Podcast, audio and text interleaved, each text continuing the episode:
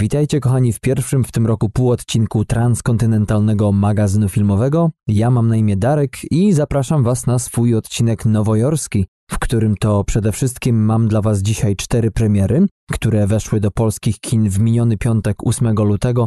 Pierwsze dwa filmy to krótkie omówienia, natomiast dwa kolejne są to filmy z nominacjami Oscarowymi w tym roku. No i te omówienia dwa będą swego rodzaju mini recenzją, ponieważ udało mi się jeszcze w zeszłym roku oba te filmy obejrzeć w kinie. Mowa oczywiście tutaj o filmach Green Book oraz Faworyta, natomiast głównym daniem dzisiejszego odcinka, będącym zarazem niejako jego deserem, będzie serial na Netflixie, tak zwany Netflix Original pod tytułem Russian Doll, który ostatnio udało mi się obejrzeć, no i na którego dziś będę starał się Was zachęcić. Także to tyle tytułem wstępu. Zapraszam na odcinek.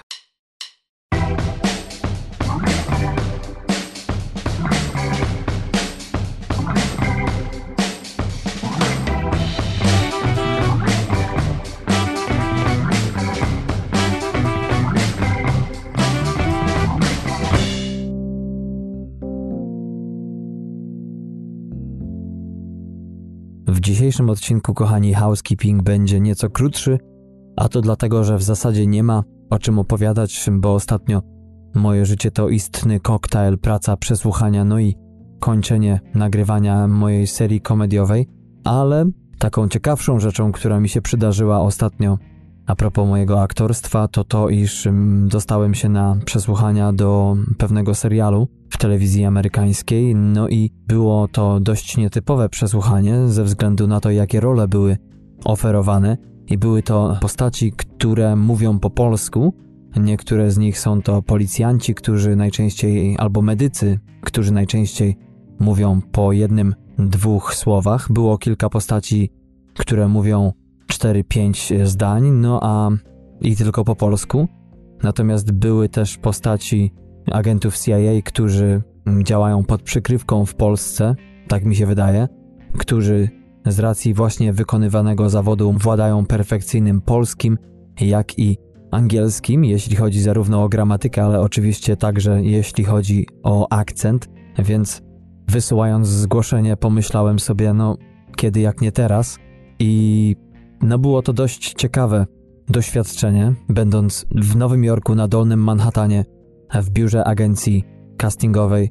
No i wokół mnie w zasadzie albo ludzie, którzy patrząc po liście są pochodzenia polskiego, e, ale bardzo zamerykańszczeni. Poznałem również kilku Polaków, którzy tam się urodzili albo w Polsce, ale bardzo szybko wyemigrowali z rodzicami do Nowego Jorku, którzy tu i ówdzie parają się aktorstwem, więc była to dla mnie po raz pierwszy taka sytuacja, kiedy mogłem się przekonać, że jednak nie jestem tutaj sam, tylko że są rodacy, którzy też walczą. Także to było dość ciekawe. No, najlepsze było to, kiedy raz na jakiś czas do mm, holu, mm, gdzie wszyscy czekaliśmy, przygotowując się w głowach, powtarzając linijki tekstu, przedstawiciele latynoscy którzy również się o te same role ubiegali, ponieważ nie było w tym samym czasie castingu do czegoś innego. Więc e, no to takie było dość dziwne zderzenie. E, a propos właśnie takich realiów e, castingowych, kiedy to agenci wysyłają swoich podopiecznych i ludzie od castingu je przyjmują. Mm, potem przychodzi latynoski aktor, który za bardzo też nie potrafi mm, sobie poradzić po polsku i staje w szranki z, no, bądź co bądź Polakiem z krwi i kości, e, ale to jedno z takich komicznych, lekko absurdalnych doświadczeń. Było to chyba jedno z najcięższych przesłuchań, paradoksalnie, na jakim kiedykolwiek byłem, ponieważ było to dość chaotycznie zrobione i jak się naczytuje często właśnie sceny telewizyjne, to bywa tak, że szybko się przenosimy do jakiegoś innego pomieszczenia, do samochodu albo do bunkra, albo na ulicę, gdzie trwa protest. Dyrektor od castingu tylko krzyczał na nas, y, gdzie jesteśmy, a my musieliśmy w lot y, wszystko pojąć, ustawić się i grać, nawet czasami po jedno zdanie albo jedno słowo, także wygląda to wszystko jak jeden wielki żart. Zresztą ten akurat y, dyrektor od castingu, czy reżyser, nie wiem w zasadzie jak przetłumaczyć to, nie wiem jak w Polsce dokładnie się tłumaczy, bo tam takie rzeczy mnie nie interesowały a mianowicie słowo casting director, ale W każdym bądź razie ten pan jest znany z tego, że zaprasza istne tłumy aktorów, każe im się poupychać po kątach poczekalni i seryjnie przelatuje przez przesłuchania, przez kolejnych kandydatów. No, muszę powiedzieć, że moje doświadczenie było takie, że po pierwszej rundzie dowiedziałem się od razu, że mam się stawić o tej i o tej godzinie z kolegą, mm, z którym naczytywałem kilka scen i mamy występować przed e, reżyserem odcinka, więc jak wróciliśmy po godzinnej próbie, marznąc e, na zewnątrz Starbucksa, bo tam przynajmniej nasze głosy i ruchy dziwne nie przeszkadzały innym osobom, chociaż patrzyli się jak na dwóch wariatów, ale czego nie robi się dla sztuki. Hmm. Jak wtoczyliśmy się z powrotem do pokoju, no to łącznie mieliśmy trzy sceny do naczytania, ale każdą scenę naczytywaliśmy po cztery razy, ponieważ najpierw w języku angielskim dwa razy naczytywaliśmy w międzyczasie zamieniając się rolami, a potem to samo robiliśmy w języku angielskim i 12 de facto scen zajęło nam mniej niż 2,5 minuty. Tak szybko to się odbyło. Chyba najszybszy casting, jaki w życiu miałem. Aż tak zwariowanie w pewnym momencie było, że chyba nikt z zebranych tam nie wiedział, w którym momencie czy scenie jesteśmy i kto kogo czyta, ale jakoś to potem poszło do przodu. W momencie nagrywania tego odcinka jeszcze nie wiem, czy cokolwiek będzie moim udziałem, czy nie, bo ról jest trochę całkiem sporo, jak na serial w Stanach Zjednoczonych do obsadzenia. No oczywiście najcięższa rzecz a propos tego castingu była taka, że jednak na przykład w roli agentów CIA trzeba było wykazać się zarówno perfekcyjnym akcentem amerykańskim, jak i polskim, tak żeby to uszło uszom. Ci, którzy słuchali ostatni nasz um, odcinek, filmowe podsumowanie roku 2018, to pamiętają pewnie, a jak nie, to przypominam wam krótko moją wzmiankę o filmie Widows, bo tam e, z Patrykiem rozmawialiśmy o tym filmie i E, ja starałem się tam e, mu wytłumaczyć, co mi nie pasowało w scenie z amerykańską aktorką polskiego pochodzenia Elizabeth Debicki, która grając Amerykankę polskiego pochodzenia, wychowaną w rodzinie polskiej, tak kaleczyła język polski, że ja ledwo co ogarnąłem, o co jej chodziło tak naprawdę. No i tak tutaj też jest pytanie, czy w tym castingu, jeżeli jest jakaś mała rola, to nie wezmą jakiegoś gościa, kto po prostu bardziej wygląda na kogoś, kogo oni potrzebują, i do tego nauczy się go po prostu jedno proste słowo. Ciekawe jak będzie z obsadą tych większych ról, bo często niestety mam taki problem, że wyglądam o wiele młodziej niż mój wiek. No i to jest problem, bo nie mogę stawać w szeranki do różnych postaci i, i też ciężko jest siebie do końca widzieć w tej czy takiej roli. Także zobaczymy jak to będzie. Być może okaże się, że coś z tego wyniknie, a być może okaże się tak jak zwykle, i to chyba tyle.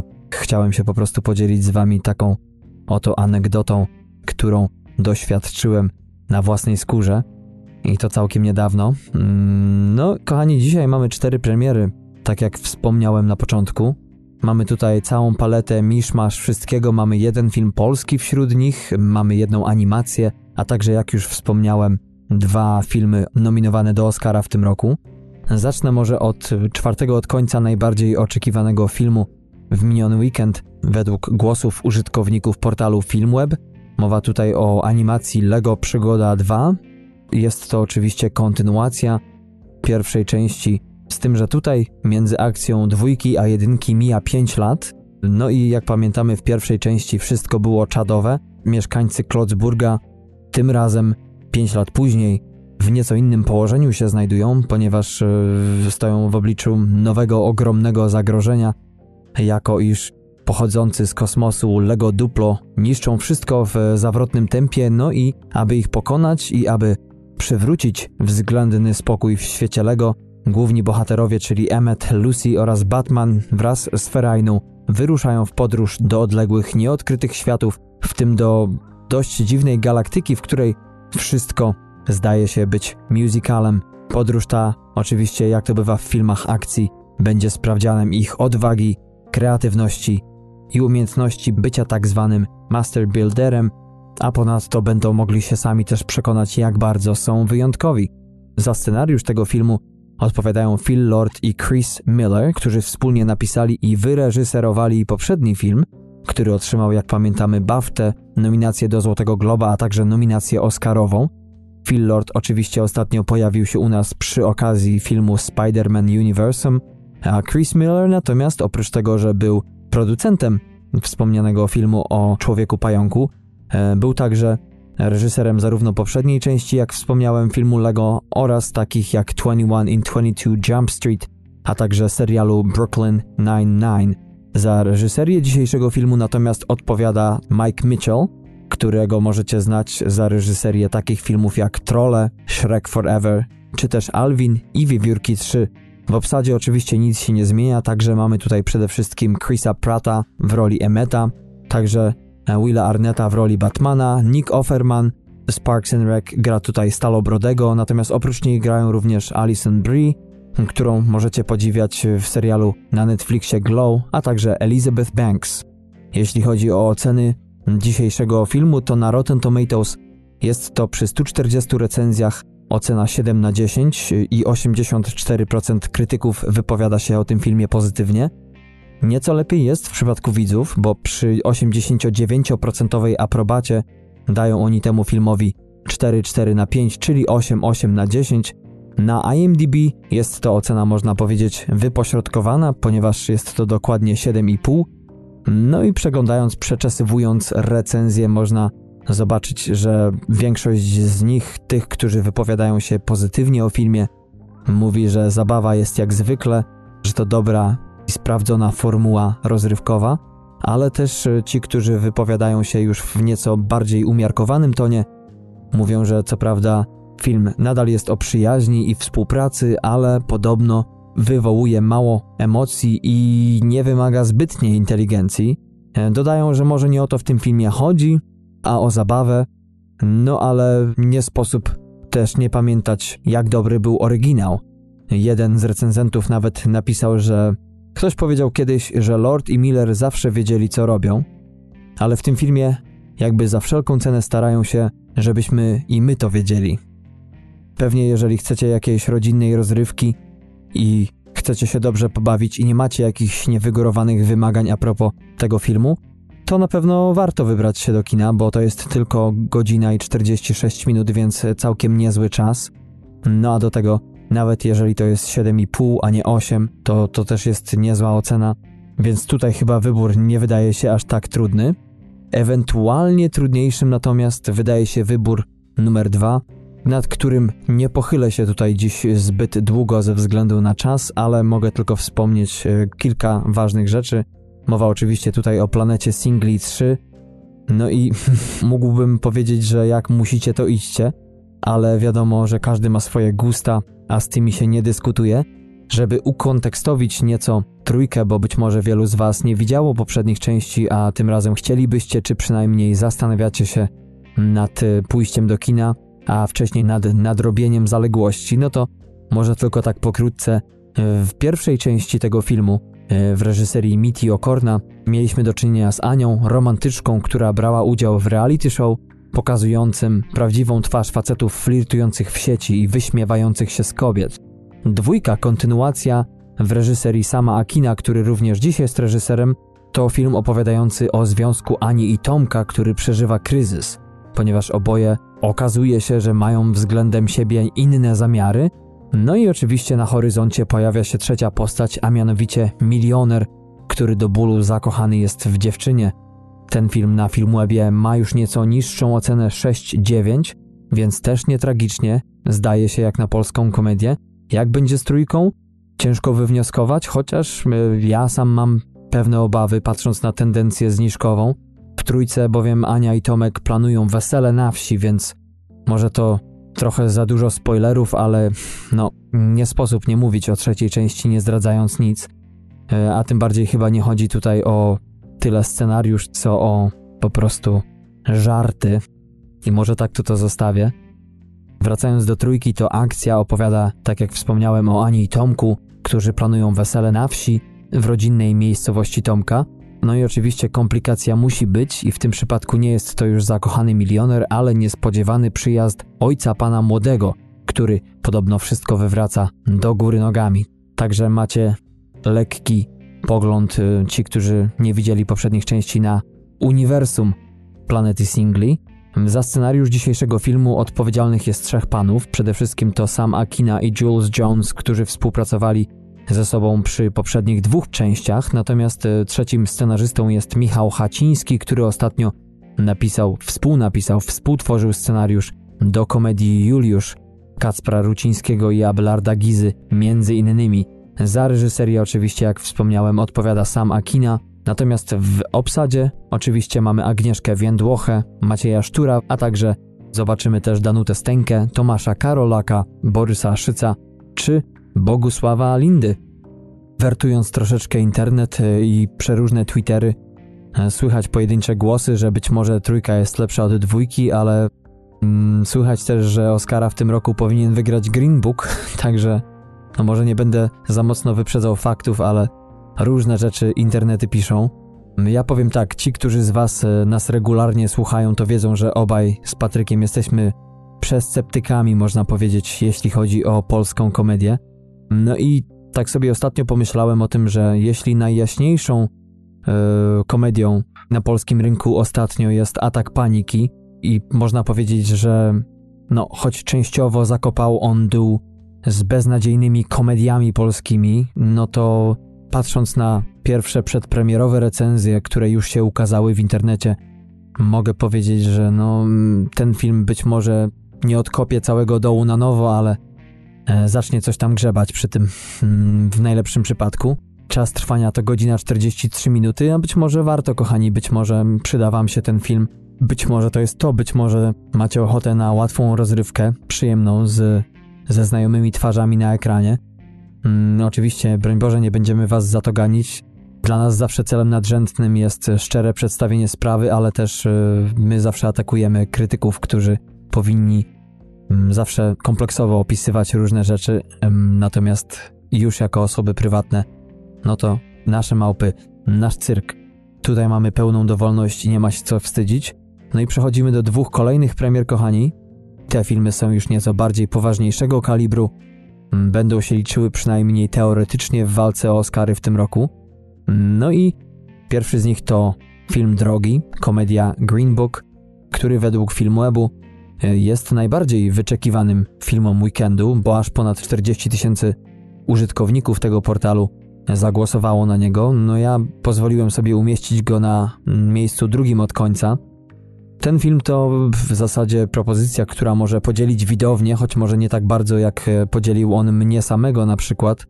E, jest to film, który u niektórych wywołuje gorączkę, u niektórych, a niektórym się podoba i to bardzo.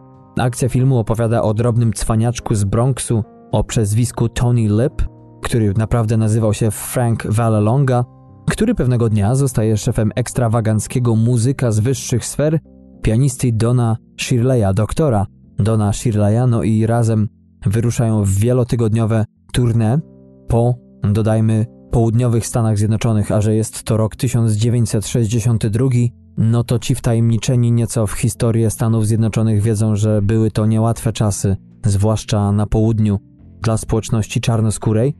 No i właśnie w takie to terytorium wyruszają nasi bohaterowie i ta wspólna podróż będzie, przynajmniej tak zapewniają producenci, pełna zaskakujących przygód, no i okaże się też początkiem nieprawdopodobnej przyjaźni. Za scenariusz mamy tutaj odpowiedzialne trzy osoby, trzech panów, Pierwszy z nich to Brian Hayes Curry, który jest tutaj debiutantem. Druga osoba to Nick Vallelonga, który jest synem e, głównego bohatera, o którym jest dzisiejszy film. Ten pan oprócz reżyserii i pisania scenariuszy para się także aktorstwem i mogliśmy go zobaczyć na przykład w takich filmach jak Ojciec Chrzestny czy Chłopcy z Ferajny. No i ostatnio też było sporo kontrowersji w Stanach a propos niego, bo popełnił był na Twitterze chyba lata temu jakieś albo homofobiczne, albo podobnego kalibru teksty, za które potem musiał się tłumaczyć, kasować, przepraszać i, i, i, zrobił się z tego cyrk. No i to w dobie poprawności politycznej omal nie zachwiało całym filmem, pozbawiając go nominacji, no ale ktoś jednak widocznie poszedł po rozum do głowy i oddzielił te dwie sprawy i zostawił w spokoju sam film. Za scenariusz i reżyserię natomiast odpowiada tutaj Peter Farrelly, którego możecie znać jako reżysera takiego hitu jak Głupi i Głupszy, czy dwóch pomniejszych, Sposób na blondynkę oraz ja, Irena i ja. W obsadzie mamy Vigo Mortensena, który gra tutaj Tony'ego Lipa, za którą rolę otrzymał ten aktor nominację Oscarową. Vigo oczywiście możecie znać z roli przede wszystkim Aragorna z Władcy Pierścieni, Jeśli chodzi o jego ostatni dorobek y, filmowy, to z ważniejszych filmów możemy podać takie filmy jak Wschodnie Obietnice Davida Cronenberga z 2008 roku, za który to Mortensen otrzymał nominację do Oscara za rolę pierwszoplanową. Nominację otrzymał także za występ w komediodramacie Captain Fantastic Mata Rossa sprzed dwóch lat. Także Oscary są Vigo nieobce. Do pary mamy tutaj Mahershala Ali, Oczywiście zdobywca Oscara za film Moonlight sprzed dwóch lat, y, oprócz tego za rolę w dzisiejszym filmie otrzymał także Złotego Globa, zdążył już w tym roku. No i oczywiście nominację Oscarową za ten film za rolę drugoplanową. Myśmy z Patrykiem dość sporo rozmawiali sobie na temat tego w zasadzie, kto gra główną rolę w tym filmie, czy jest to Vigo, czy jest to Mahershala. Mi się wydaje, że jest to jednak Vigo Mortensen, no ale mm, nie jest to najważniejsza rzecz, o którą możemy się w tym filmie pospierać. Natomiast wymienię jeszcze jedną, aktorkę, którą możemy w tym filmie wyróżnić, Lindę Cardellini, która gra tutaj żonę Tony'ego o imieniu Dolores. Ta aktorka debiutowała lata temu w Ostrym Dyżurze u boku George'a Clooney'a, natomiast oprócz tego można wyróżnić takie pozycje jak Bloodline, serial, czy filmy Avengers Czas Ultrona, a także Tajemnica Brokeback Mountain, czy też y, Mad Men. I za rolę w tym serialu Linda Cardellini otrzymała w 2013 roku nominację do Złotego Globa za występ gościnny. Jeśli chodzi o oceny i recenzje, Green Book to na Rotten Tomatoes 80% krytyków wypowiada się pozytywnie o tym filmie i dają filmowi średnią ocenę 7.3 na 10. Jeśli chodzi o widzów, to jest tutaj o wiele lepiej, bo pozytywnych opinii jest aż 94%, no i średnia ocena widzów to 8,8 na 10. Na IMDb jest to powiedzmy wypośrodkowane, skłaniające się lekko ku opinii widzów na Rotten Tomatoes, bo na IMDb to ocena 8.3. Patrząc po recenzjach, e, można odczytać, że film jest dobrze zrobiony, chwali się go za ciepło, za aktorstwo przede wszystkim, ale mówi się też, że twórcy chcieli dobrze, ale ten film to za mało, by miał w czymkolwiek pomóc, jeśli chodzi o nadal istniejące podziały rasowe w Stanach Zjednoczonych. Mówi się, że ten film jest także nieofensywny do tego stopnia, że bez tej ikry i bez tego takiego tupnięcia nóżką nie zasłużył sobie na końcówkę, która w tym filmie jest przedstawiona. Mówi się, że jest płytki, naiwny, denerwujący i jeden z recenzentów wypowiada się, że cytuję: Nie zdziwiłoby mnie, gdyby przypadkiem nie został głównym kandydatem do Oscara w tym roku.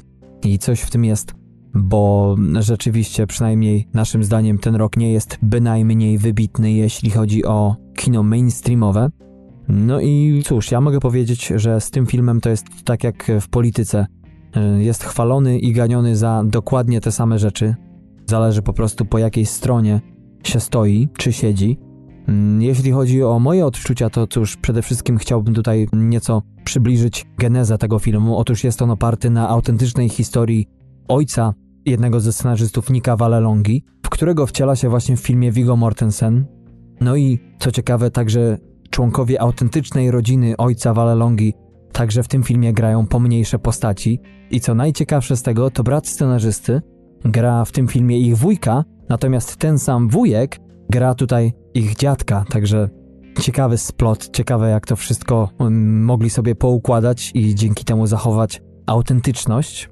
Zresztą nie może dziwić, że te postaci tak autentycznie grają, no chociaż grają oczywiście postaci poboczne, które w zasadzie nie mają za wiele dialogu, ale grają to autentycznie. Nie dość, że Nick jest aktorem, to wspomniany już ojciec, na podstawie historii którego mm, został stworzony ten film, także został aktorem. Porzucił swój zawód, najpierw bycia ochroniarzem w klubie nocnym, potem zawód szofera, by zagrać na wielkim ekranie i możecie go pamiętać m.in. z rodziny Soprano, w której to zagrał postać mafioza Carmine Lupertaciego, no a także Wystąpił w takich filmach jak właśnie Chłopcy z Ferajny, Rock Smoka, Donny Brasco i tak. Tony Lip zmarł w wieku 82 lat w 2013 roku i jak to dzisiejszy film w pewnym momencie daje nam do zrozumienia, zarówno Tony Lip, jak i czarnoskóry artysta, pianista Don Shirley pozostali przyjaciółmi do końca swojego życia. Też ciekawym aspektem tego filmu zwłaszcza jeśli chodzi o podłoże rasistowskie, są te niuanse właśnie nowojorskie. A propos dzielnicy, w której przede wszystkim mieszkał Tony Lip, czyli mowa tutaj oczywiście o Bronxie, i była to dzielnica, która dzieliła się, o ile dobrze pamiętam, na trzy części: czarnoskórą, włoską i portorykańską. I z tego co pamiętam, to wszystkie trzy części lały się ze sobą niemiłosiernie e, przez dekady. Potem to co prawda przycichło, dzisiaj to już nie jest takim wielkim problemem, ale jak to mi mówił mój kolega tutaj, który wychował się na Bronxie w rodzinie właśnie włoskiej, przytoczył taką jedną anegdotę, kiedy to jego babcia, która jakby była dozorczynią całego ogromnego budynku mieszkalnego na jednej z ulic Bronxu, pewnego dnia odmówiła wynajęcia mieszkania porządnej czarnoskórej rodzinie z obawy, że mm, będzie to precedens i potem, mm, nie daj Boże, ktoś zacznie to robić nagminnie. Także do takich absurdów dochodziło w trakcie, można powiedzieć, niejako odwilży tych stosunków. Nie będę tutaj apologetą tego filmu, natomiast kilka rzeczy mu oddam. Przede wszystkim to, że rzeczywiście sprawnie jest, został zrealizowany. Jest to mocny temat, ale niestety to, co przeszkadza mi w nim, to jest to, o czym mniej więcej mówiłem podczas ostatniego filmowego podsumowania minionego roku, a mianowicie jest to to, że temat filmu jest mocny, natomiast wykonanie o 180 stopni po prostu przyjemne i łagodne. Humor oczywiście jest inteligentny, ale niestety w mniej inteligentny sposób jest podany, zbyt grzecznie i zbyt przewidywalnie. No i taki sam poważny temat, czyli Green Book, bo nie wiem czy wiecie, ale była to książka dla czarnoskórych podróżujących po południowych Stanach.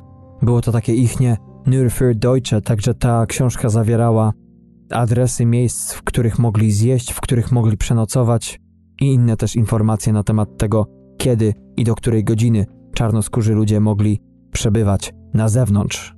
W filmie jednak niestety jest bodaj tylko jeden element, kiedy sam bałem się o głównego bohatera.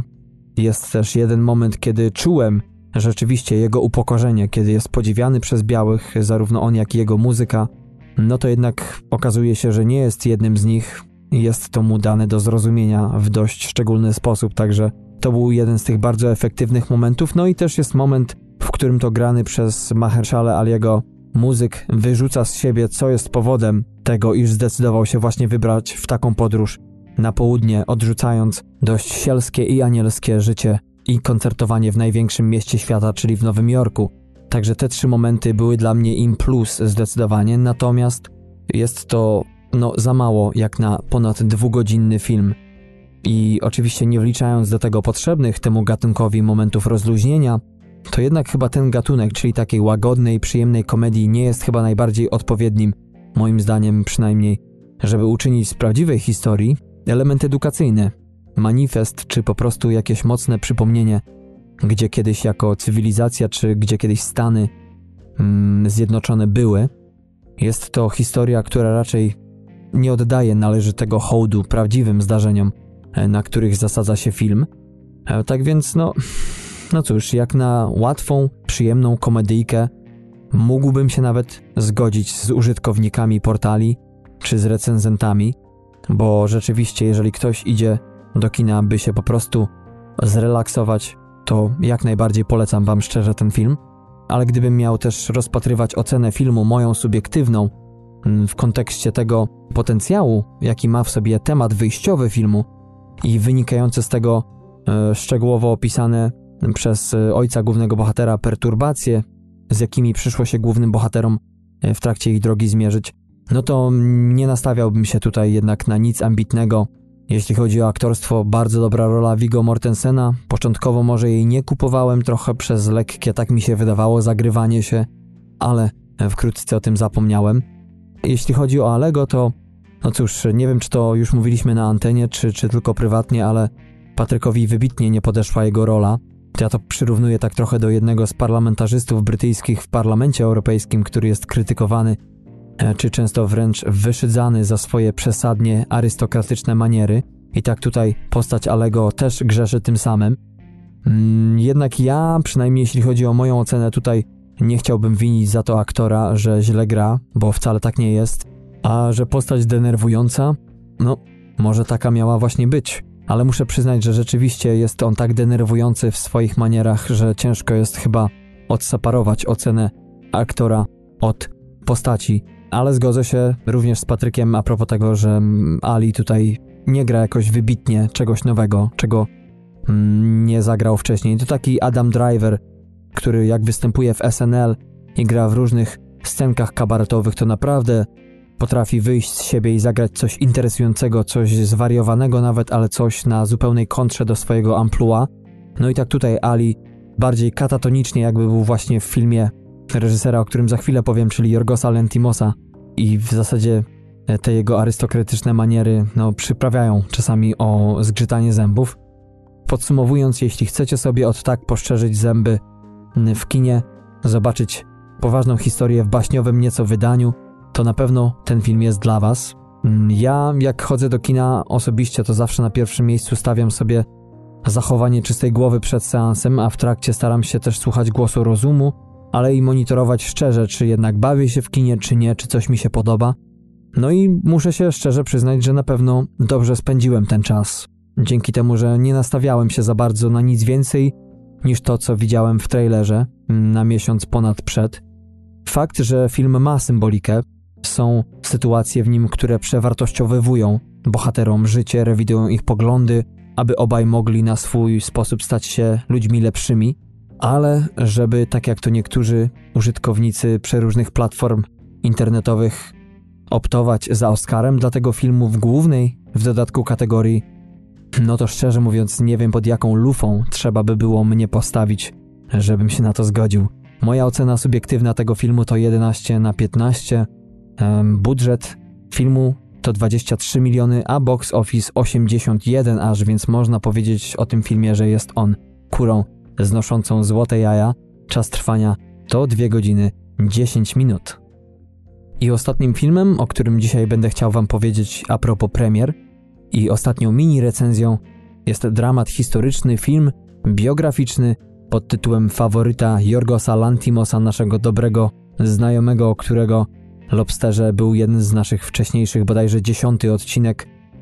No i ten film jest jego chyba najbardziej przystępnym w historii. Pierwszym, do którego nie napisał scenariusza, ale też y, pierwszym z takim budżetem, z taką obsadą.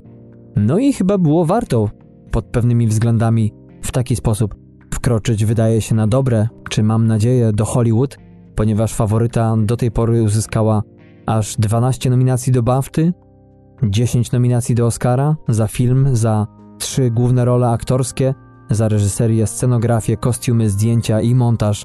Otrzymał również film z Srebrnego Lwa dla Jorgosa Lantimosa w Wenecji, nagrodę Critics' Choice dla obsady. Nawet Camera Image docenił ten film, dając mu nagrodę publiczności.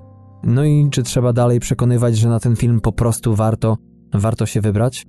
Akcja filmu opowiada o dworze królewskim brytyjskim, na którym to panuje królowa Anna przy pomocy swej wiernej przyjaciółki i doradczyni Sary, księżnej Marlborough. No i pewnego dnia na tym angielskim dworze pojawia się nowa służąca, kuzynka Sary, Abigail, która z biegiem historii zaczyna zagrażać pozycji Lady Sarah, która rządzi krajem tak naprawdę de facto w zastępstwie schorowanej, mocno schorowanej królowej Anny. Mm, jeśli chodzi o scenariusz, to mamy tutaj jedną debiutantkę, czyli Deborah Davis, natomiast drugim scenarzystą jest Tony McNamara, Australijczyk, który również nie pokazał się jeszcze przynajmniej na rynku europejskim czy amerykańskim, natomiast znany jest dość dobrze w Australii, bo w 2012 roku napisał scenariusz do serialu Opowieści o rozkwitaniu, natomiast jeszcze wcześniej, bo w 2003 roku wypłynął tak naprawdę na scenę australijską, zgarniając wygraną tamtejszej Akademii Filmowej w 2003 roku za scenariusz adaptowany do filmu pod tytułem The Rage in Placid Lake z Claire Danes, czyli aktorką grającą główną postać Homeland. Jorgos Lantimos, Grek, oczywiście wspomnieliśmy już Lobstera. Jego ostatnim filmem było Zabicie Świętego Jelenia, jeszcze dziwniejszy film niż Lobster, a przed Lobsterem innymi polecamy zaznajomić się, nawiasem mówiąc, z takimi filmami tego reżysera jak Kieł czy Alpy. Dzisiejszy film to zupełny zwrot w lewo czy w prawo, jakkolwiek, ale jest to pierwszy raz, kiedy e, nie maczał palce we wszystkim, a raczej był niejako dyrygentem, który dyrygował wszystkimi tymi czynnikami, klockami, żeby je poustawiać w całość. Między innymi właśnie odpowiada za sukces obsady, która gra fenomenalnie w tym filmie. Wyróżnić tu przede wszystkim trzeba w roli królowej Anny Olivię Colman, która za tę rolę otrzymała już zdążyła Złotego Globa w kategorii aktorki w komedii lub musicalu. Otrzymała także nagrodę aktorską w Wenecji Wcześniej widzieliśmy ją we wspomnianym Lobsterze Lantimosa, a także w serialu Broadchurch. Filmowo niedawno zagrała w Morderstwie w Orient Expressie Keneta Brany, a w przyszłości wystąpi w serialu The Crown, bo już wiemy, że zastąpi w nim w roli królowej brytyjskiej Elżbiety Claire Foy. Drugie skrzypce w filmie natomiast grają w tym filmie dwie również bardzo znane aktorki, Oscarowe. Pierwsza z nich, Rachel Weisz, gra wspomnianą przyjaciółkę królowej Sarę, księżną Marlborough. Aktorka ta otrzymała Oscara w 2005 roku za film Wierny Ogrodnik. Niedawno pojawiła się w omawianym przeze mnie w jednym z moich półodcinków filmie Nieposłuszne, gdzie partnerowała Rachel McAdams. Natomiast rok temu mogliśmy ją widzieć partnerującą Colinowi Firthowi w filmie Na głęboką wodę Jamesa Marsha. Obsadę kobiecą domyka tutaj Emma Stone, oscarowa aktorka za film La La Land, yy, dla której dzisiejszy film jest trzecią nominacją, ponieważ jeszcze wcześniej była nominowana za rolę w filmie Birdman. Ostatnio, jeśli chodzi o film, mogliście ją podziwiać w filmie Wojna płci ze Steve'em Carellem, a także w serialu Maniak na Netflixie. A w tym roku, choć zdjęcia dopiero chyba ruszyły albo co mają ruszyć, zagra w filmie, który przewidziany jest na końcówkę tego roku Zombieland 2 w reżyserii Rubena Fleischera. Jeśli chodzi o oceny i recenzje tego filmu, no to cóż, jeśli chodzi o krytykę, to mamy aż tutaj 94% pozytywnych recenzji krytyków, którzy wystawiają średnią ocenę temu filmowi 8,6 na 10. Natomiast jeśli chodzi o widownię, to tu mamy tylko 6,6 na 10 przy tylko 62% pozytywnych opinii, więc widać, że no, przynajmniej w Stanach Zjednoczonych nie do końca jeszcze e, Jorgos Lantimos potrafi przekonać widownię. E, moim zdaniem jest to film najmniej problematyczny w jego karierze i najbardziej zdatny do szerokiego odbioru. Na IMDb widzowie mu przy 45 tysiącach głosów dają średnią ocenę 7,9, więc to już jest o wiele lepszym wynikiem niż na Rotten Tomatoes. Jeśli chodzi o moją ocenę tego filmu, to cóż, tak jak wspomniałem, Lantimos to twórca, który lubi dość mroczne, dziwne klimaty, który ma dość ciężkie, europejskie, greckie, swoje poczucie humoru, nie wiem jak o tym powiedzieć. Zresztą do dzisiejszego posta z odcinkiem dołączę Wam, kochani, link do wywiadu Marka Marona, który to w ostatnim swoim odcinku właśnie na tapet wziął samego Jorgosa, więc możecie sobie tam po angielsku posłuchać dość ciekawych informacji na temat tego, jak Jorgos podchodzi do filmów, jak zaczęła się jego kariera itp. itd. Jeśli chodzi o faworyty natomiast, to muszę się zgodzić tutaj z jednym z recenzentów Filmwebu, Łukaszem Muszyńskim, że chyba w porę Hollywood sięgnęło po Greka, właśnie jemu powierzając realizację dzisiejszego filmu. No i mimo już nie jest to jego typowe kino autorskie, to tutaj jednak czuć może nie tyle lantimowską energię, co niecodzienną energię, niecodzienną realizację tematu i to jest chyba to, tak mi się wydaje, hollywoodzkie oblicze niecodziennego europejskiego reżysera. Jest takie wrażenie, że po pierwszych kilku minutach tego filmu, które u Patryka trwały godzinę, bo tyle przewijał i naśmiewał się z żartów, no ale jednak muszę powiedzieć, że mimo tego upakowania film nie traci dalej na wartości.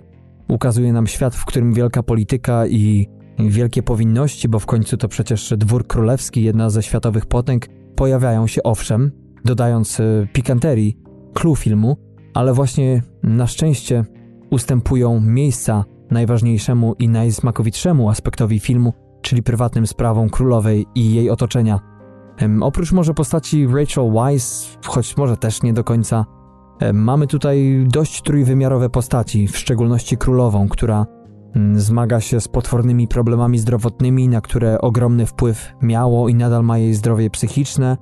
Te z kolei jest mocno naznaczone serią prywatnych dramatów królowej, i dzięki temu no, nie jawi się ona tylko i wyłącznie jako, za przeproszeniem, trochę pierdołowata czy fajtłapowata monarchini, która nie do końca jest pełna rozumu. Takie postawienie sprawy to tylko i wyłącznie mocno powierzchowne prześlizgnięcie się po temacie i za to jestem bardzo wdzięczny reżyserowi. No i też ciekawa jest ta właśnie atmosfera między drugoplanowymi kobietami, czyli dalekimi kuzynkami, które rywalizują o względy królowej.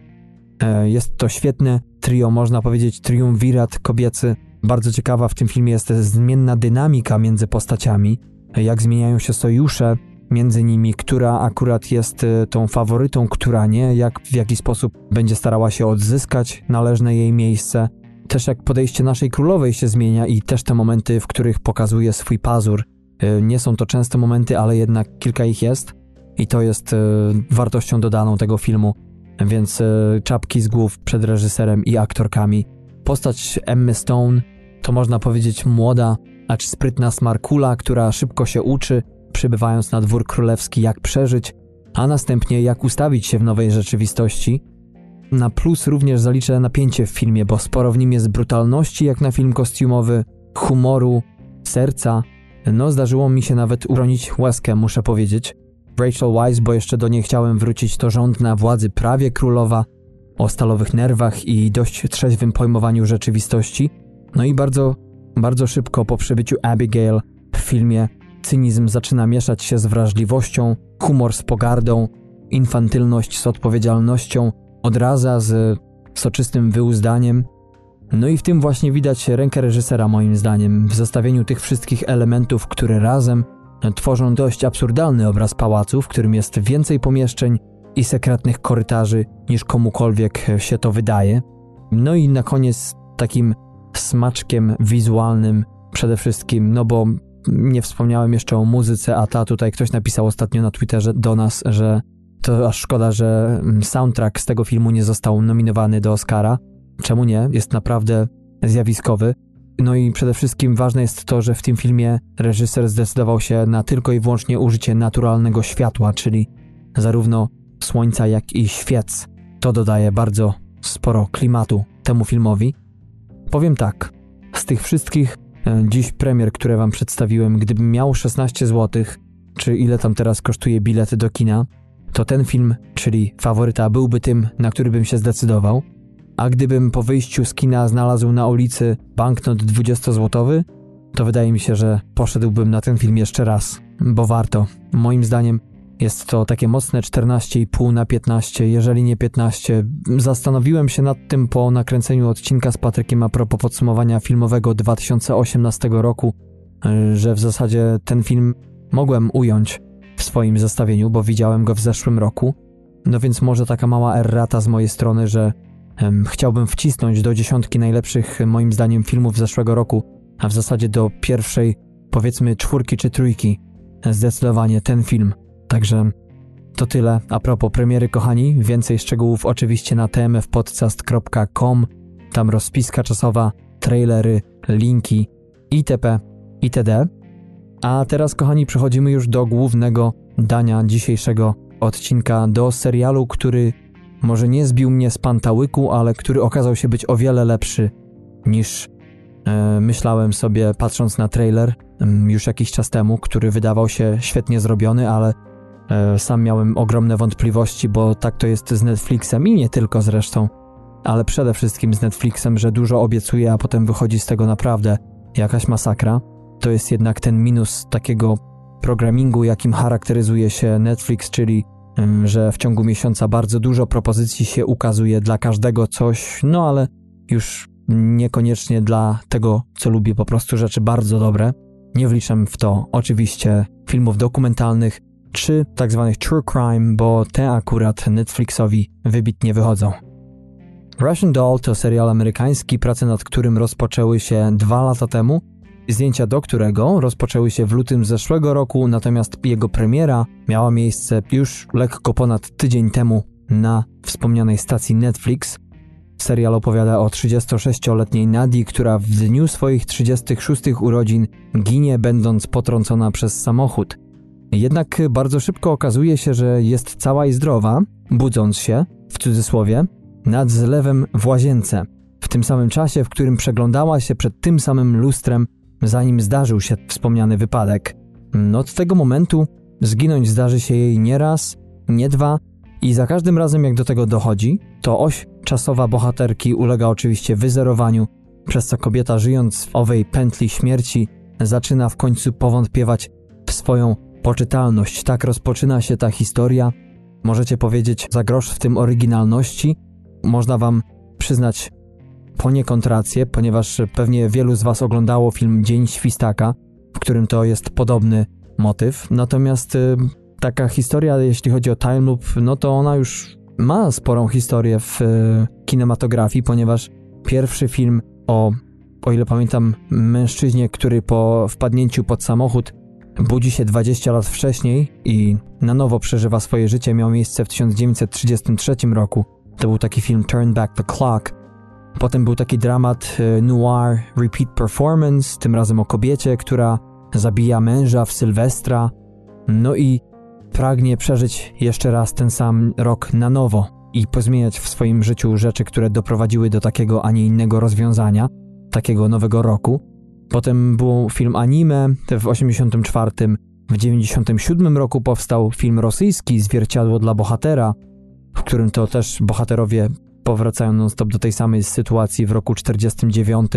Jeszcze był taki film 1201 z 93, więc sporo jest tych produkcji, które traktują o podobnym klimacie. Natomiast y, ktoś napisał, czy Russian Doll to plagiat Dnia Świstaka, hołd złożony filmowi, czy też Dzień Świstaka to już osobny gatunek. No i mi się wydaje, że chyba z tym trzecim bym się najbardziej zgodził, bo dzisiejszy serial dla mnie to takie jest połączenie wspomnianego właśnie Dnia Świstaka z takim filmem z zeszłego roku Happy Death Day, w którym to kobieta ginie w dniu swoich urodzin, no i ginąć będzie do momentu, w którym to odkryje e, w końcu, kto stoi za jej śmiercią.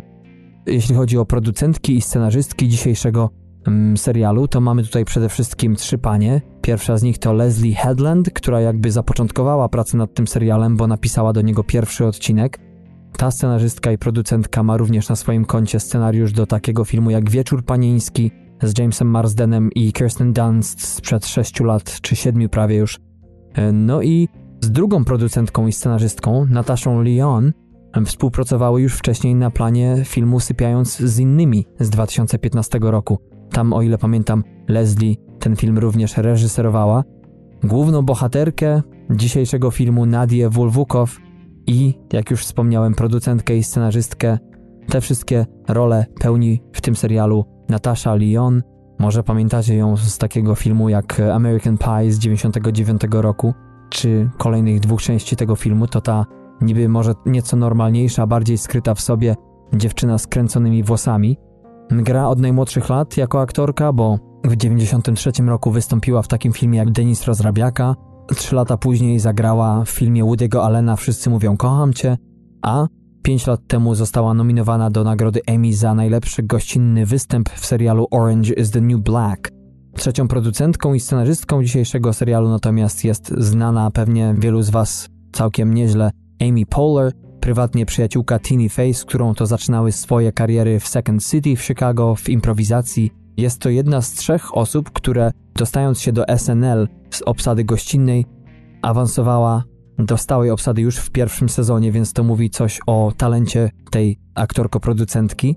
Mm, potem zagrała w takich filmach jak Baby Mama i Wredne Dziewczyny, no a oczywiście w 2009 roku, to pewnie z tego ją najbardziej znacie, w końcu stworzono dla niej serial.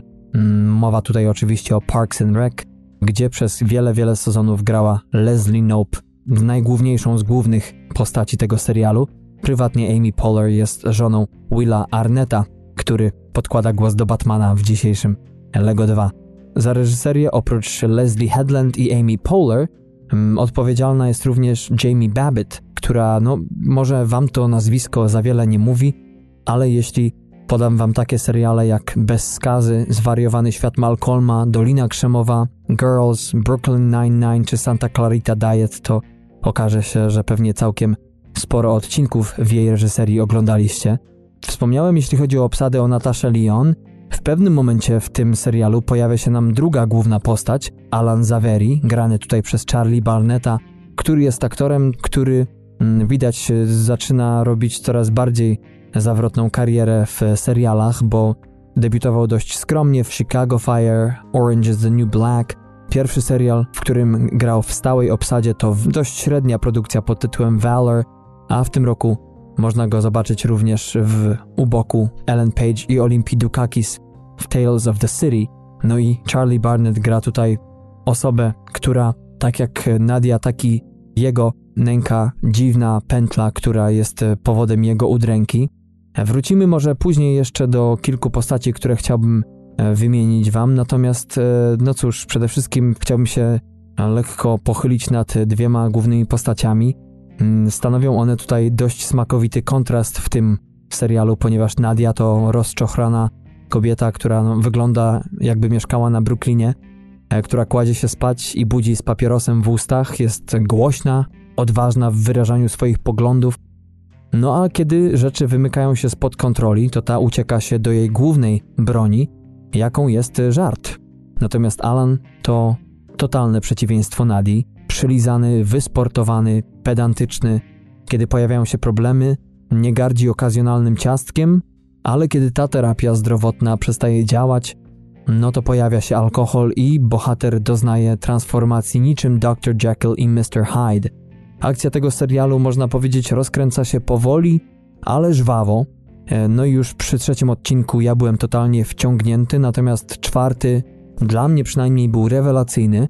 Choć można powiedzieć, że nie każdemu się spodoba, bo na przykład o ile dobrze pamiętam, o ile dobrze sobie przypominam, to Patrykowi aż tak bardzo nie zrobił. No ale po tym właśnie odcinku serial jakby zaczyna się od nowa, leci po nieco innej trajektorii, a mimo to nadal jest przynajmniej dla mnie ciekawy. Pierwsza myśl, jaka pojawiła się w mojej głowie po obejrzeniu pierwszego odcinka, to jak ten serial zamierza sobie poradzić w dalszych odcinkach z motywem pętli, czyli powrotu do tego samego miejsca i czasu, no i ile można umierać, i w jaki sposób sprawią, że to jednak będzie ciekawe dla oka i nie będzie przeszkadzało. I moim zdaniem to im się udaje. To jest jednym z głównych atutów tego serialu. No nie mogę powiedzieć do końca, że żarty nie są wymuszone, bo przynajmniej na początku miałem takie wrażenie, jakby Nadia czy aktorka strasznie zagrywała się. Jej humor jest dość specyficzny, często e, o podłożu rasowym, na co ona z tego względu, że jest w połowie Żydówką, tak przynajmniej, o ile dobrze pamiętam, jest, mm, no to często właśnie żartuje czy z bycia Żydem, ale robi to w sposób inteligentny, nieinwazyjny. Często są to bardzo ciepłe wypowiedzi z przymrużeniem oka. No ale a propos tego zagrywania, to po jakimś czasie dopiero mm, zrozumiałem, że jest to nie problem w aktorstwie, natomiast y, niejako jest to mechanizm obronny postaci, która no w momencie, kiedy trzeba porozmawiać o sprawach zbyt bolesnych, kiedy ta pętla na szyi się zaciska, kiedy wytłumaczenie komuś czegoś jest a wykonalne, to wtedy ta zaczyna grać i jest to dla widza przynajmniej ogromna, ogromna różnica. I tak sobie pomyślałem, że chyba każdy z nas zna takie osoby, które w ten sposób czynią, które nagle, mm, jak to mówimy potocznie, zaczynają grać. E, jeśli chodzi o Alana, to tutaj mamy problemy osobiste i co ciekawe, jeśli chodzi o, ten humor sytuacyjny z nim związany, to alkohol sprawia, że ta postać potrafi naprawdę puścić niezłą wiązankę, która bardzo często ociera się o rasizm. Nie pamiętam dokładnie, czy jest mowa jakiego pochodzenia, ale zakładam z Bliskiego Wschodu, więc tym bardziej tutaj ciekawie wybrzmiewa to wszystko z jego ciemniejszą karnacją, bo zazwyczaj w dobie poprawności politycznej po prostu Najczęściej to białe postaci wypowiadają się w ten, a nie inny sposób. Natomiast e, tutaj takie połączenie zarówno jego wyglądu, a także z no, po prostu momentami słabości jest bardzo ciekawe. Jest to powiew świeżości, niecodzienny zabieg, e, który łamie schemat, tym bardziej, że nie jest to jakiś muskularny typ z nie wiadomo jaką przeszłością, a właśnie jak wspomniałem, ułożony całkiem chłopak. Mm, sporo w tym serialu jest również elementów filozofii życiowej. Jest taka scena w synagodze. Co do niej doprowadza to to, że Nadia stara się dowiedzieć prawdy a propos budynku, w którym trwa jej koszmar, czyli do którego wraca w momencie każdej śmierci. E, no i w wyniku swojego śledztwa w cudzysłowie odkrywa, iż budynek ten należy do, czy należał do rabinatu, więc chce się dowiedzieć, czy ten nie jest przypadkiem nie rabinat, a budynek nawiedzony, no więc po starciu z sekretarką, która stoi na straży rabina, nie dopuszczając do niego singielek, Nadia taszczy do rabinatu swojego byłego chłopaka, w tej roli Jul Vasquez, również bardzo znany aktor, który e, za zadanie ma pomóc jej wyciągnąć od rabina informacji, skoro ona sama osobiście nie może się tam pofatygować. Mm, no i w, zwłaszcza w rozmowie właśnie rabina z byłym chłopakiem Nadii widać bardzo właśnie sporo mądrości życiowej, i jest to taka fajna przerwa od tego, że jest to serial komediowy i na chwilę człowiek naprawdę aż chce nacisnąć spację i trochę pomyśleć o tym, co właśnie usłyszał. No ale też e, dalsze sceny między sekretarką a Nadią, która czeka w poczekalni. Też sporo ludzkich odruchów i też to jest to bardzo taki ciepły element w tej całej mocno zwariowanej komedii. E, na plus na pewno muszę temu serialowi zaliczyć w sposób, w jakim e, zbiera on porozrzucane klocki tej całej zagadki w całość i jakim się przygląda, jak powraca do postaci, które na początku stanowią tło, takie jak właśnie były kochanek, bezdomny, tutaj też świetna rola aktora go grającego, czy też właściciel sklepu na rogu. Mm, no i w najmniejszym oczekiwanym momencie właśnie te postaci pchają ten serial do przodu, dużo do niego wnoszą. Dużą zaletą dzisiejszej produkcji jest też to, że każda postać, hipster czy hipsterka, właśnie wspomniany bezdomny, potrafią jednak swoim punktem widzenia czy osobowością zarówno wlać ciekawych przemyśleń w głowę widza, jak i wnieść sporo do życia samej głównej bohaterki. Pojawienie się drugiej postaci natomiast, czyli wspomnianego Alana, jest to, co moim zdaniem ratuje ten serial przed wpadnięciem potencjalnym przynajmniej w zasadzkę, w schematyczność.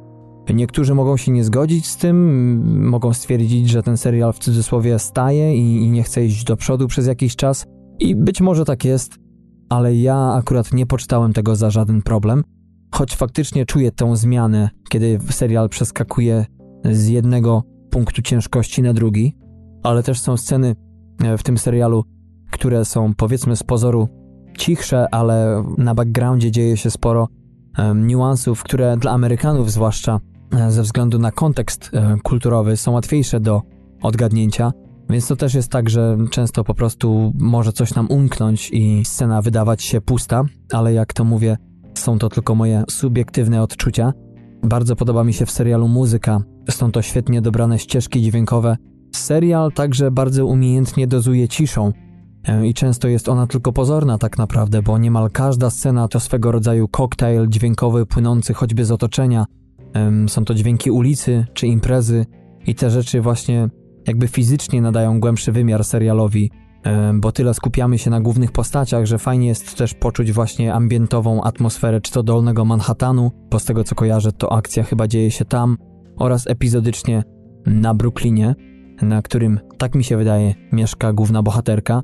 Wracając do humoru jeszcze, to ta komedia często przeradza się w tym serialu w tragikomedię. Jest sporo dramatu w tym serialu, uczucie takiej zaciskającej się na szyi pętli. No i nie ma się co dziwić, bo nasi główni bohaterowie naprawdę każdy z osobna ma w sobie sporą ilość neurotyczności, na swój sposób inną. No i kontrastują oni z otoczeniem tak naprawdę, bo um, często przyjaciele czy osoby wokół nich są jakby wolniejsze, spokojniejsze, Mm, natomiast u głównych bohaterów neurotyczność pojawia się choćby w zachowaniu Alana, który pod wpływem alkoholu, łagodnie mówiąc, nie dokonuje najlepszych wyborów. Jeśli chodzi o Nadię, to ta neurotyczność objawia się w zasadzie w formie choroby psychicznej, czy tak jej się wydaje przynajmniej, czy może się wydawać ludziom postronnym, bo często jest tak, że nie potrafi nikomu wyjaśnić, co się z nią dzieje, ale co jest ciekawe, to to, że właśnie w kilku scenach ta nie potrafi wyjaśnić, co się z nią dzieje, a z drugiej strony my jako widzowie doskonale ją rozumiemy, mimo powiedzmy absurdalności niektórych sytuacji, co nią powoduje i dzięki temu dla nas jawi się ona nie tyle jako wariatka, ile po prostu osoba w potrzebie. Natomiast e, przygotowując się do tego odcinka właśnie pomyślałem, ile razy w życiu mamy do czynienia z ludźmi, których zachowanie jest identyczne do głównej bohaterki w tym serialu. W Nowym Jorku non-stop, w dużych miastach zakładam też, ale w życiu tak naprawdę raczej Rzadko jest tak, że mamy sporo wyrozumiałości w stosunku do w cudzysłowie wariatów. Przez to, że jesteśmy sami uczestnikiem tego cyrku zwanego życiem, to brakuje nam perspektywy widza. To mnie właśnie mocno uderzyło oglądając ten serial. Jaka jest różnica między podglądaniem kogoś i jak dobrze można przez to zrozumieć człowieka, czy pojąć, co nim powoduje. No i ten kontrast między tym a naszą właśnie codziennością, gdzie jednak takiego luksusu nie mamy, chociaż nie do końca Wydaje mi się, że jest to luksus, że, że jednak jest to często bliżej niż nam się wydaje. Mogę jeszcze do tego tematu wrzucić bezdomnego, którym właśnie może jawić się jako wariat, zresztą no jawi się powiedzmy, ale często to co mówi sprawia, że przynajmniej ja zaczynam go widzieć jako jednego z normalniejszych ludzi na dzielnicy. No i to jest taka jego właśnie paradoksalna natura, że niby z jednej strony zdaje sobie sprawę z tego, jak wszystko dookoła niego wymknęło się spod kontroli i jak pędzi na złamanie karku, a ludzie totalnie nic nie ogarniają. No ale ten też nie wszystko ogarnia i nadal tkwi w jednym miejscu, zamiast po prostu e, wydostać się z tego chaosu, z tej pętli, w której on sam jest. Na pewno zgodzę się z krytykami tego serialu, którzy zarzucają mu nierówną naturę, nierówne momenty, bo te pojawiają się tu i ówdzie, oczywiście, ale mijają szybko i raczej nie było takiego momentu, w którym to bym właśnie mógł, nie wiem, podszyć się pod eksperta i udzielić rady twórcom, jak lepiej wyjść z danej sytuacji. Uważam, że oni sobie z tym doskonale radzą. E, nie miałem też w stosunku do serialu żadnych oczekiwań. No, tak jak powiedziałem po trailerze, początkowo pojawiła mi się myśl, no ciekawe jak twórcy wyobrażają sobie właśnie ogarnięcia tego umierania, ale moim zdaniem jest to jeden z lepszych, jeżeli nie najlepszy do tej pory serial iście Netflixowski e, w języku angielskim, który pozytywnie mnie rozczarował, a to rzadko bywa, jeśli chodzi o Netflixowskie, zwłaszcza komedie, bo bo jednak e, inne seriale może są dziwne, a mowa oczywiście nie o takich, które Netflix skupuje e, z różnych krajów, takie jak na przykład Tabula Rasa, czy Money Heist, czy Babylon Berlin, a takie, które same produkuje, więc e, duży ukłon tutaj dla twórców. Jeśli chodzi o oceny tego serialu, to na IMDb prawie 10 tysięcy widzów oceniają ten serial na 8.2. Na Rotten Tomatoes nie ma oceny widzów, natomiast jeśli chodzi o krytyków, to jest to 8,7 na 10 przy 55 recenzjach w całości pozytywnych, także nie ma ani jednej negatywnej jeszcze i póki co chyba się raczej nie zanosi, chociaż poczekajmy, jakiś krytyk zawsze się znajdzie. Pokażcie mi serial, a znajdzie się niedoróbka, parafrazując słynne powiedzenie. Mm, no ale patrząc tak na oceny odcinków, to rzeczywiście widać progresję, bo zaczynamy od 7.4, potem jest 7.6, 7.8, 7.9 i druga część serialu 8.1, 8.3, 8.5, 8.6. Także moim zdaniem te 8 odcinków około 30-minutowych to a. Idealna forma rozrywki, zwłaszcza w dobie setki tysięcy seriali, jakie wszystkie platformy teraz nam oferują. Jest to emocjonalny roller coaster, Zwłaszcza dla tych, co zdecydują się na binge, polecam, bo ja ten serial obejrzałem w dwa dni, więc po dwie godziny. Nie zajmuje za dużo czasu, a e, sporo jest zabawy. Tak myśląc sobie o tym, jak podsumować ten serial, przyszła mi taka myśl do głowy, że, że gdyby potraktować każdy odcinek tego serialu jako skrawki materiału, z których uszyta jest dzianina, to nie jest do końca tak, że nie widać w tym serialu szwów, ewentualnych niedociągnięć, ale dla mnie nie ma to znaczenia w końcowym rozrachunku, bo to tylko dodaje tej produkcji charakteru. Tak jak powiedziałem, dużo oklaski za zdjęcia, muzykę, która współgra świetnie z oprawą graficzną, z klimatem zdjęć, z czcionką, mm, klimatem dzielnic Manhattanu i Brooklynu. Duży też plus właśnie za wspomniane rozwiązanie zagadki, o co w tym wszystkim chodzi. Jest co prawda taki moment pod koniec serialu, w którym mi przynajmniej wydawało się, że już wiem o co chodzi, a jeszcze do końca zostało półtora odcinka, ale okazało się, że jednak byłem w błędzie, czy, czy nie do końca tak naprawdę wiedziałem o co biega, bo serial rozwinął się jeszcze bardziej, można powiedzieć wycisnął cytrynę do końca i wszystko to spójnie domknął. No a ostatni odcinek jest moim zdaniem podręcznikowy w sensie jak zakończyć serię, a przy tym jeszcze raz zaskoczyć widza. Także cóż, jest to serial, który też porusza bardzo wiele ciekawych kwestii, bo na przykład jest taki motyw istniejących e, obok siebie dwóch alternatywnych rzeczywistości często.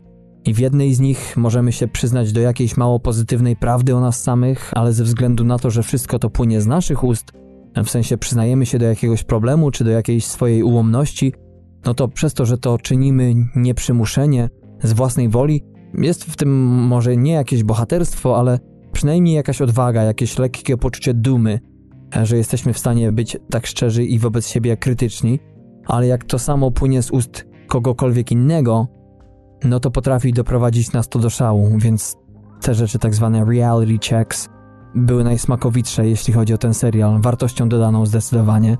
Akcja serialu może zacięła się w czasoprzestrzeni, ale sam serial wręcz przeciwnie, non-stop przemieszcza się między komedią a tragedią, co sprawia tylko, iż mimo nie najoryginalniejszej formuły jest sporym powiewem świeżości. Moja ocena końcowa to 14 na 15, także kochani, polecamy Wam serdecznie, żebyście obejrzeli ten serial. Tylko 8 odcinków. Jak macie 4 godziny e, jednego dnia, to spokojnie możecie ten serial obrócić. I mamy nadzieję też, że podzielicie się z nami Waszymi odczuciami. Czy to Wam się podobało? Czy jednak e, ja może jestem zbyt amerykański już, e, zbyt wtopiłem się tutaj w kulturę i w to poczucie humoru, w tę estetykę? że mi takie rzeczy już nie przeszkadzają, a wręcz no ja w nich widzę może mm, w podobnym formacie czy w podobnym stylu no, jakieś wartości, które niekoniecznie widzialne są z waszego punktu widzenia. No, będzie to na pewno ciekawa dyskusja. Zapraszamy, możecie udzielać się zarówno na Facebooku, wpisując TMF Podcast w wyszukiwarkę. Tam znajdziecie naszą stronę pełną newsów. Nie za pełną, ale na której codziennie coś się pojawia, czy to film krótkometrażowy, czy newsy, które Patryk przygotowuje. Zapraszamy oczywiście na Twitter, TMF dolny podkreślnik podcast.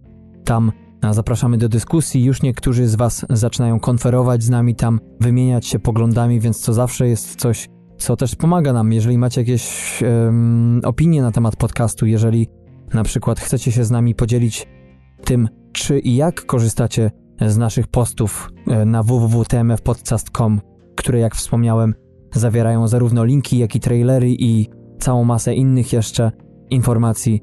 Być może to jest Wam niepotrzebne, a może bardzo potrzebne, być może macie jakieś przemyślenia.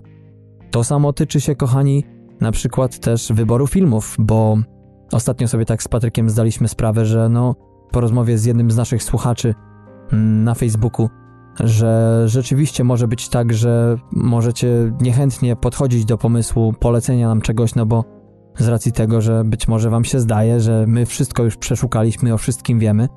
Ale prawda jest taka, że wiele gatunków czy tytułów nam też umyka. Też często nie wiemy, o czym najchętniej byście chcieli usłyszeć, więc zawsze staramy się modyfikować nasz repertuar, żeby w zasadzie z różnych gatunków coś wybrać nieznanego, jakąś perełkę. Zawsze jesteśmy otwarci na wszelkie propozycje, dlatego tym bardziej mile będzie widziany odzew od Was. I w zasadzie, kochani, to chyba tyle, jeśli chodzi o dzisiejszy półodcinek. Ciutkę dłuższy niż zwykle, ale to z tego względu, że planowałem sobie na początku roku zrobić bonus zarówno o Green Book, potem o faworycie, ale koniec końców nagraliśmy dwa troszeczkę obszerniejsze podsumowania roku serialowe i filmowe i już nie starczyło czasu, żeby się do wszystkiego przygotować, ale macie to w dzisiejszym odcinku razem. Także dziękuję kochani za to, że z nami jesteście, dziękuję za uwagę dzisiaj. No i polecamy się na przyszłość. Zapraszamy do poprzednich odcinków, a także na te następne. Kolejny, tym razem pierwszy w tym roku pełny odcinek wyjdzie prawdopodobnie za tydzień. Już z Patrykiem mamy zawężone pole, jeśli chodzi o propozycje, którymi potencjalnie się zajmiemy we wspomnianym odcinku więc zacieramy rączki i następne dni spędzimy na dogrywaniu tego tematu. Dzięki jeszcze raz, kochani, pozdrawiam serdecznie i do usłyszenia. Cześć!